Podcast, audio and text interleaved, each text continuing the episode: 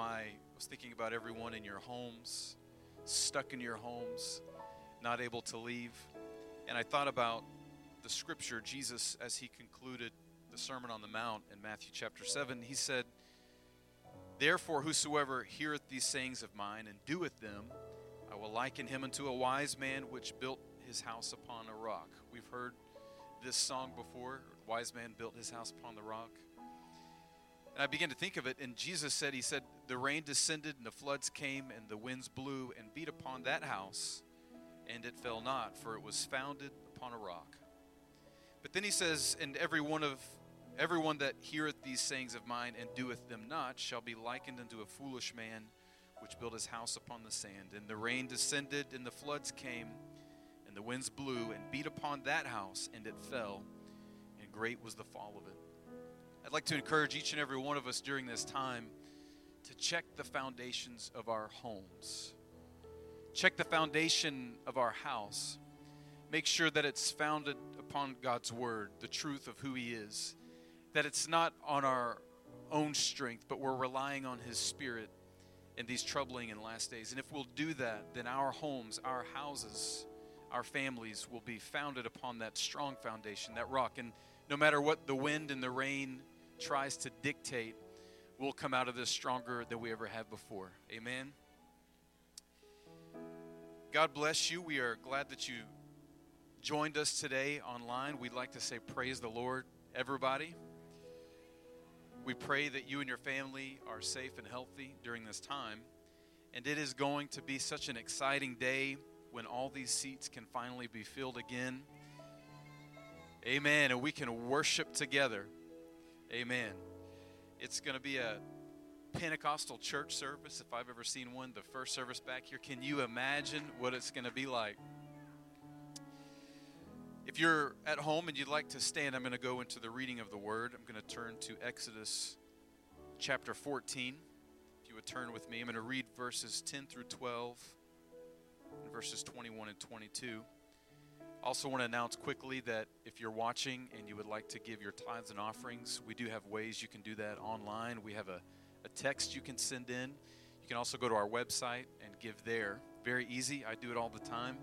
If you don't carry cash like me, if you don't write checks like me, you're only a card guy, then it, will make it easy for you. So I encourage you to go and give if you'd like to give, and God bless you for it. Exodus chapter number 14, I'm going to start with verse number 10. And when Pharaoh drew nigh, the children of Israel lifted up their eyes, and behold, the Egyptians marched after them. And they were sore afraid. And the children of Israel cried out unto the Lord. And they said unto Moses, Because there were no graves in Egypt, hast thou taken us away to die in the wilderness? Wherefore hast thou dealt thus with us to carry us forth out of Egypt? Is not this the word that we did tell thee in Egypt, saying, let us alone. In other words, leave us here, that we may serve the Egyptians. For it had been better for us to serve the Egyptians than that we should die in the wilderness. The children of Israel, in this moment, trapped between the sea and the Egyptian army, were desiring slavery again. They wanted the chains put back on. Exodus 14 21 and 22 Moses stretched out his hand over the sea, and the Lord caused the sea to go back by a strong east wind all that night, and made the sea dry land, and the waters were divided. And the children of Israel went into the midst of the sea upon the dry ground, and the waters were a wall unto them on their right hand and on their left. By the help of the Lord this morning, just going to preach for a few moments on this thought. I hope to encourage somebody here today. My thought this morning is He'll make a way. He'll make a way. Why don't you, where you're at, if you would just close your eyes with me, maybe lift up your hands, and let's ask God today in this service to speak to our hearts. Jesus, we thank you for your presence that's here. Thank you for the praise and worship that's gone up before your throne, everyone that's taken the time out of their day to watch online. We ask that you would anoint this word, that it would go forth, and that it would edify the body of Christ today. We'll give you the praise and glory in Jesus' name. And if you're with me today, say Jesus' name. Jesus' name. God bless you. If you stood up off your sofa this morning, you can have a seat. I'm just going to pretend like you're with me. You're clapping your hands and you're saying amen. That'll make it a little more normal for everybody involved. He'll make a way. You know, fear is a powerful and primitive human sensation. Fear is part of life and it's a God given emotion. We, as human beings, rightly fear many things that are necessary to fear. Fear can be used as a tool in the positive sense to help us identify problems and solve them effectively. Fear serves as a red flag that warns us when something needs attention. My mind directly goes to my extreme fear of heights. I don't like being up high. It's not the fact that I'm up high, it's the fact that to get down takes quite a bit of effort and it's quite a long ways. Fear is a red flag, serves as a warning. It gives some of us common sense, which is why, with my fear of heights, I will never jump out of an airplane. I make a vow to you before God today that I will never jump out of an airplane. Um, I have a strong opinion about things like that. I don't think it's wise to pray God keep you safe, but then go in an airplane and strap a uh, backpack on and jump out of an airplane. I think at that point in time, at that moment, you're on your own. You're all by yourself. Whether you pray for safety or not, God says, You made this decision. Let's see how it works out. So that's why I will not jump out of an airplane. Fear is a powerful thing. So if you're with me today, say, Fear is powerful. It can be a positive emotion, but it can also produce negative outcomes in our lives as well. Fear and anxiety thrive when we as human beings imagine the worst. An out of control imagination can be a nesting ground for anxiety and fear. And this nesting ground, this place of anxiety and fear, will steal your peace, your joy, and ultimately your very life. Fear and doubt are common problems from which none of us are exempt. Nobody is exempt from these emotions. Today, we find ourselves in an uncertain place. Fear of what tomorrow holds for our families, for our friends, and our finances. These things have no doubt entered into our minds during this current crisis. I know within the past few weeks, I have caught myself not only being afraid of, of for health reasons, but even the economy and what does it mean for our jobs in the future? What does it mean for our income? What will it mean for the housing market? Will we be able to pay our bills? What if our, our companies begin to close and they have to cut back hours? What are we going to do in these instances? I Uh, work for a financial institution, and since they've passed the paycheck, paycheck protection program, our phones have been ringing off the hook. The money is pretty much dried up. A lot of businesses maybe didn't need it in the moment, but they understand the weeks ahead they're afraid for being able to pay their employees, keep the lights on, pay the bills, the mortgage. So fear has gripped us in this time, and it's caused us to come to a place of doubt and uncertainty for what the future holds. Perhaps some of our imaginations have become a nesting ground, and anxiety has taken hold of us like it never has before. Well, it's my hope and my prayer today that the Lord, with His Word, with the power and revelation of His Word, extinguishes those negative thoughts and surrounds us today with His love and His hope. I pray that He does that where you're at today in your home. You may not understand how you're going to get through this, how your family's going to make it, but I pray that God's Word encourages you today and brings you to a place of hope restoration and faith in Him. Because He will never leave us and He will never forsake us. In fact, I hope to convey to you that I believe as the church, God has led us to this place. He has brought us to this place of uncertainty for a purpose. And that purpose is to prove Himself in John chapter 6, as Jesus, as he got through ministering to the crowd and he observed the crowd of 5,000, he turned and asked Philip, he said, Where shall we buy bread that these may eat? Now, this was an interesting question because Jesus knew that they did not have enough food. He knew there was no possible way, in a practical sense, that they could feed 5,000 plus people. So his question to Philip purposely led Philip, it purposely brought him to a place of doubt and uncertainty. Because his word tells us in John 6 6, this he said to prove him, for he himself knew what he would do. It's only a few short verses later that Jesus took a mere five loaves of bread and two fishes to perform one of the greatest miracles ever recorded in Scripture. But you see, that place of doubt and uncertainty, that moment of fear and anxiety of how are we going to accomplish this, that place, however, was necessary for the miracle to happen. So today, I again bring you this word. We may be in a place of fear. Church, we may have doubts beyond anything we've ever had before. And uncertainty may abound in our lives, in, in our homes. But God has brought us here for a purpose. God has brought us here for a reason. And He is in control. He knows the answer. And He's going to make a way. So, if you could, with me, with all the faith that you have left in you in this moment, if you could just speak aloud, if you could, with me for just a moment and say this He will make a way. He will make a way. Why don't we just thank the Lord for that for a moment? Where you're at, just thank Jesus for that.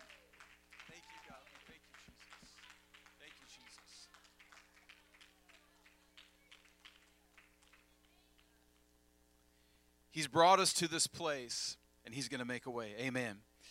Our opening text of Exodus chapter 14, we find Moses and Israel trapped and being pursued by Pharaoh and his armies. God's miraculous hand had brought them out of slavery in Egypt and had now brought them to a, place where they were essentially backed into a corner. So if we go back and, and look, the children of Israel were in slavery. God raised up a deliverer in Moses. Moses went in, and, and by the miraculous hand of God, the children of Israel were brought finally, after their years and years of praying, they were finally brought out of slavery. But where did God bring them? He brought them miraculously from slavery, performed miracles, signs, and wonders, the likes of which no one had ever seen, only to bring them to a very troublesome place. God had strategically placed his people in this position, telling Moses at the beginning of Exodus chapter 14, Speak, and this is 14, verse number 2 Speak unto the children of Israel that they turn and encamp before Pi Hahiroth, between Migdol and the sea, over against Baal Zephon. Before it, he said, shall ye encamp by the sea. So if we notice here, God has taken his people and strategically placed them in an uncomfortable situation. Now, what sense does that make? Have you ever had someone you felt like they led you to a place to fail? Have you ever felt like they have had led you to a place where you would not succeed? Maybe it's on the job. You have a, a supervisor. You have somebody that has set you up to make you fall and make you fail. Anybody ever felt that way? Well, God's people felt this way. They felt like they had been placed in a precarious situation with their backs against the wall, only to fail, only to die only to be brought to this place and lose all hope. They stood trapped between Pharaoh's army, which was behind them, slavery on one side, and what we learn and understand to be the Red Sea in front of them on the other side. There was no way that the women, the children, the men, and the elders, that they could take their livestock, they could take their chariots, they could take their horses and their homes across the Red Sea. The only other alternative, the only other option was slavery, which was behind them. There was no way out of this situation. And as the people lifted up their eyes and they observed the situation, they became afraid and frustrated towards their leader. they pointed their finger back at Moses in Exodus 14, verse 11 and 12. They said, Because there were no graves in Egypt, hast thou taken us away to die in the wilderness? Wherefore hast thou dealt thus with us, to carry us forth out of Egypt? Is not this the word that we did tell thee in Egypt, saying, Leave us here, let us alone, that we may serve the Egyptians?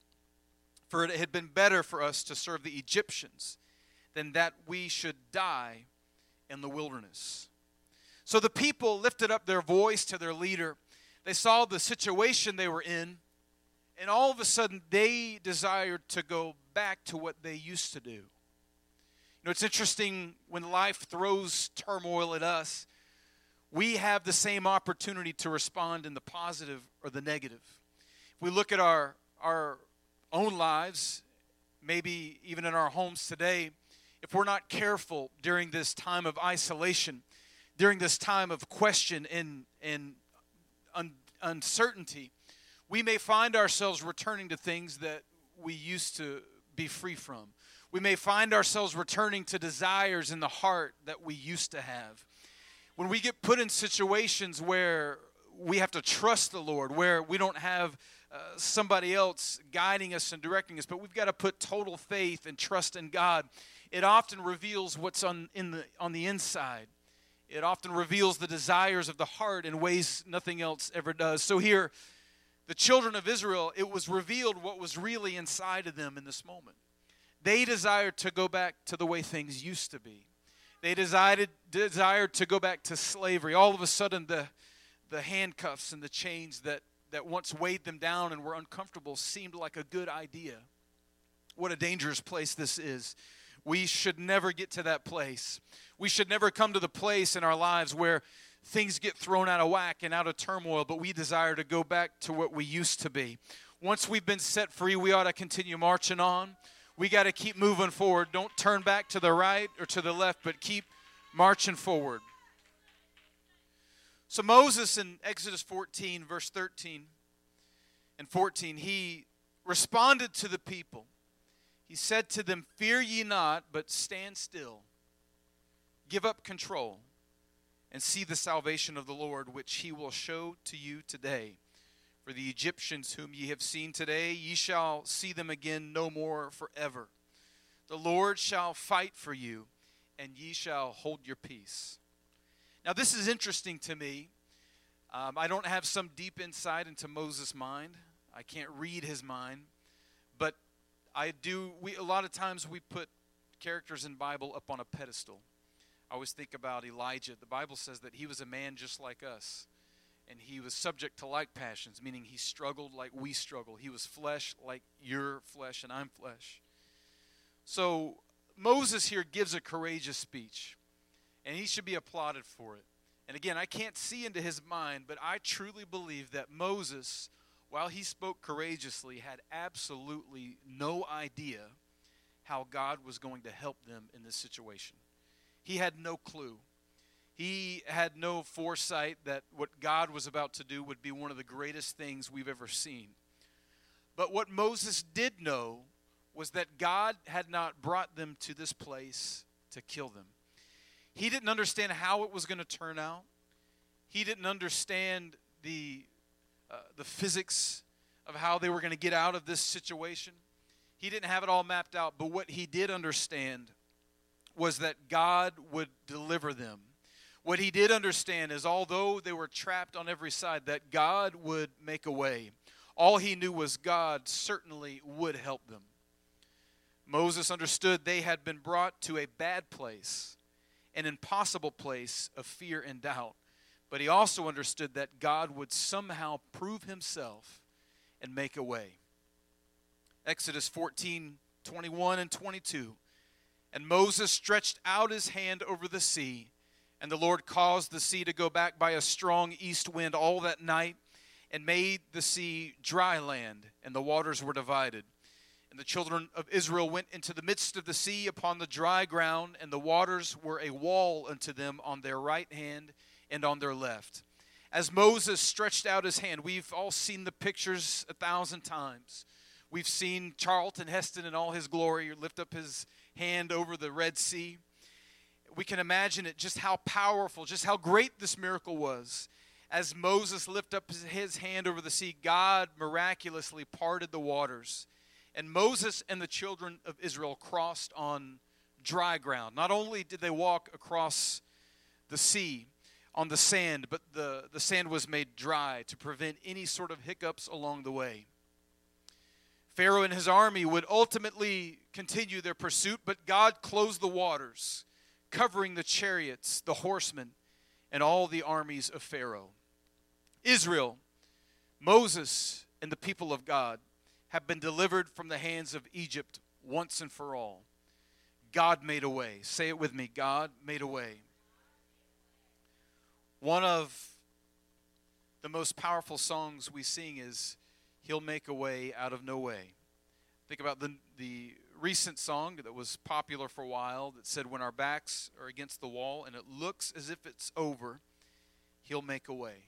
Those are powerful words to sing, and it's encouraging words to sing. We often say it, sing it, we shout over these words. But I wonder if we truly realize what is involved in order for this to happen. In order for the Lord to make a way when none seems to exist, means that we have to have been allowed by His power to get into a place we can't escape without a miracle. We do believe in miracles. We desire them. We pray, God, give us miracles, signs, and wonders in these last days. You've probably prayed that prayer just as much as I have. God, give us miracles. God, open the eyes of the blind. God, open the ears of the deaf. God, cause there to be a financial miracle. Let's see the dead raised. These are all exciting things that we pray and shout over. I've prayed these earnestly just like you have. But I wonder if our vision of how that comes to pass differs from how God sees that path we see it in the context of these four walls, and we see uh, the the wheelchair coming up front and the lame leaping. We see the, the, the deaf ears opening and the blinded eyes open. We picture and imagine those miracles, and I believe we'll see it in our day. We'll see it in this church. But I wonder if we've understood the road that it takes to get to that place if we understand the path that we have to walk down in order to get to those miracles. We often overlook this path. We often overlook this, if I could liken it to a soil. If you're a planter, if you like to uh, plant things, if you like to grow in your garden, you understand that the soil has to be a certain way in order for uh, there to be life, in order for it to grow. There's a certain soil that needs to be in order for the miraculous to happen. There's a certain foundation that has to be before us in order for God to work his best. And that soil is this it's the impossible. It's the impossible. You see, God, who loves us beyond our own understanding, he seeks to send us into fearful, dark, and impossible places so that only he can miraculously change our direction. He seeks to change our direction and make a way so that we will lose focus on ourselves and turn our attention to Him. I was talking with some of the brothers before our, our service here this morning, and I, I, told how it was interesting in the Old Testament. You could read how uh, the children of Israel, God's people, would lose their direction, they would lose their vision, and God would then place them under a time of plague. God would then place them in a time of fear and uncertainty, only to turn their hearts back to Him. And He would tell them always if you will turn to me and repent, if you'll turn to me in prayer, if you'll refocus yourself to me, I'll stay this plague. I'll pull it back off to you, and I will work miracles among my people. He seeks to change our direction. We desire the miraculous, we desire these things in our church. But God has brought us, I believe, to the soil of what seems like the impossible, the soil of uncertainty and fear, so that He can do His best work, so that He can make a way and turn our attention from ourselves and back on Him. You see, God arranged the situation at the Red Sea, if we understand from start to finish. He brought them to that terrible, dark, and uncertain place. And He will bring us to a place, and has brought us to a place of impossibility because He is the one who loves to deliver and demonstrate how much He cares and controls all things. I'm getting ready to close this morning. If the musicians, if you would join me.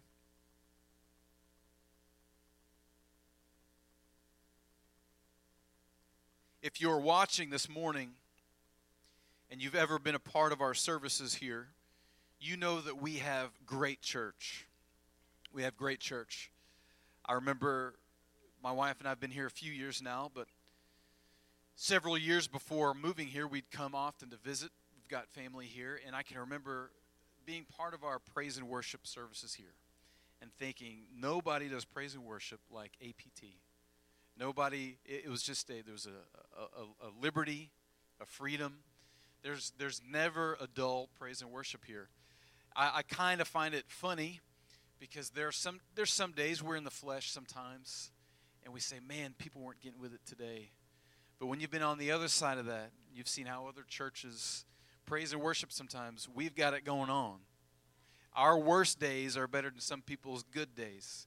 So I'm thankful for the praise and worship that we have at this church. We are a blessed people. May not be the case today, but preaching is always on point at this church. Don't turn that dial. Don't turn the channel. But we have great praise and worship. We have great ministering of the word here. And so it's been tough. It's been frustrating to go from that place, that place of blessing, that place of God pouring out His Spirit, that place of people receiving the Holy Ghost, getting healed, our powerful prayer meetings. We had just started having some great pre service prayer meetings. We've gone from that place to this place, this place of fear, uncertainty. Will we ever be the same again? When we do reopen up, who's even going to still be here? Who's going to who's going to come back? Who are we not going to see? But as we've observed today by God's word, God will move us from a place of comfort to a place of uncertainty in order to prove himself and make a way. After the miracle of loaves of bread and, and fishes that I referenced earlier, remember God spoke to Philip and he performed that miracle. That was a great service of miracles. Never been anything like it. God multiplied the loaves of bread and the fishes, fed over 5,000. There was food left over. It was incredible. But immediately after that service, immediately after the high that they were on from that miracle, the Bible says in Matthew 14, verse 22, Jesus constrained his disciples to get into a ship. And if you look at that word constrained, he made them do it. He forced them. So I imagine there was a a little bit of resistance on the disciples' part. This doesn't seem like a good idea, Jesus, to get into the ship. But Jesus said, No, you've got to get on this ship. I'm telling you right now to get on the ship. Jesus constrained his disciples and to go before him unto the other side. They got into the ship to go to the other side while Jesus sent the multitudes away. Verse 24 says, But the ship was now in the midst of the sea, tossed with waves, for the wind was contrary. So picture this with me.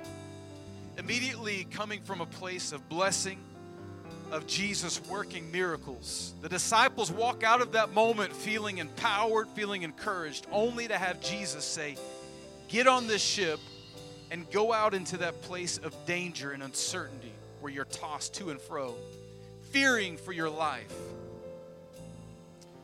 He immediately took his disciple from a, a, a promising place, a place of miracles, signs, and wonders, got them into a boat, and sent them headstrong into a storm. But this, why? So he could prove himself and make a way when there seemed to be no way. Matthew 14 25 says, And in the fourth watch of the night, Jesus went unto them walking on the sea. So today, as we have, as the church, been brought to an uncertain place, been brought to a place of fear and doubt, I'm proclaiming to you, I'm trying to encourage you today do not fear. Do not be afraid. But in the distance, look to Jesus, the author and the finisher of our situation. Let's trust him to prove himself and to make a way. If you could, just for the next few moments as we sing, if you would lift your hands with me wherever you're at and let the Spirit of the Lord enter into your home, enter into your situation, and encourage you. Would you sing with me? Would you lift your hands? Let's pray together. You. you are here, rearranging destinies. I worship you. Oh, I worship you.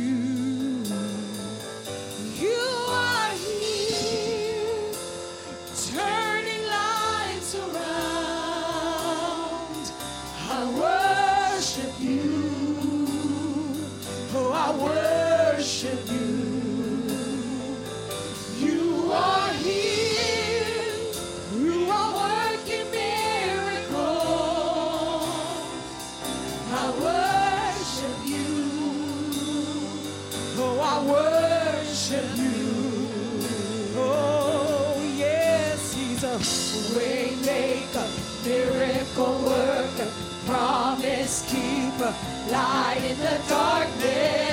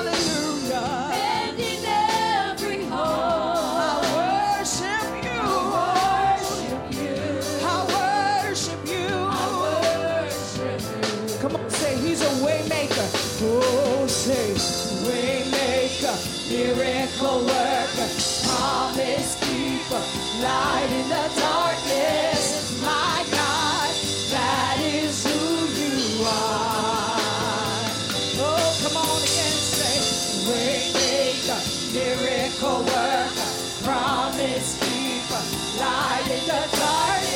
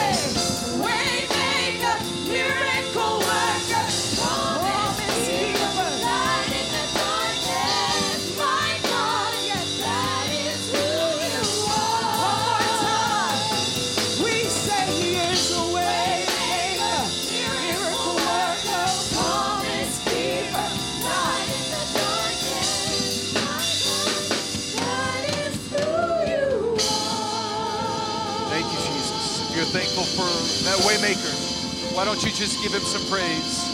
Thank you, Jesus, for making a way. God, we know you've brought us to an uncertain place. We know you brought us to what seemed like a dark place. But God, we trust you're going to deliver us. We trust every step has been ordered. And we give you the praise and the glory for it in Jesus' name. In Jesus' name. Today, church, we are absolutely in a place of fear and uncertainty. We don't know what tomorrow holds, but I hope you've been encouraged today to understand that God has ordered these steps. He has brought us here to reveal some things in us, but most of all, to reveal Him and who He is, and to prove that no matter the situation, He will make a way. God bless you. We love each and every one of you. We pray that your homes are blessed. Until we meet again, I also want to announce real quick. I, it, it almost slipped my mind, but today is Sister Leslie Kahn's birthday.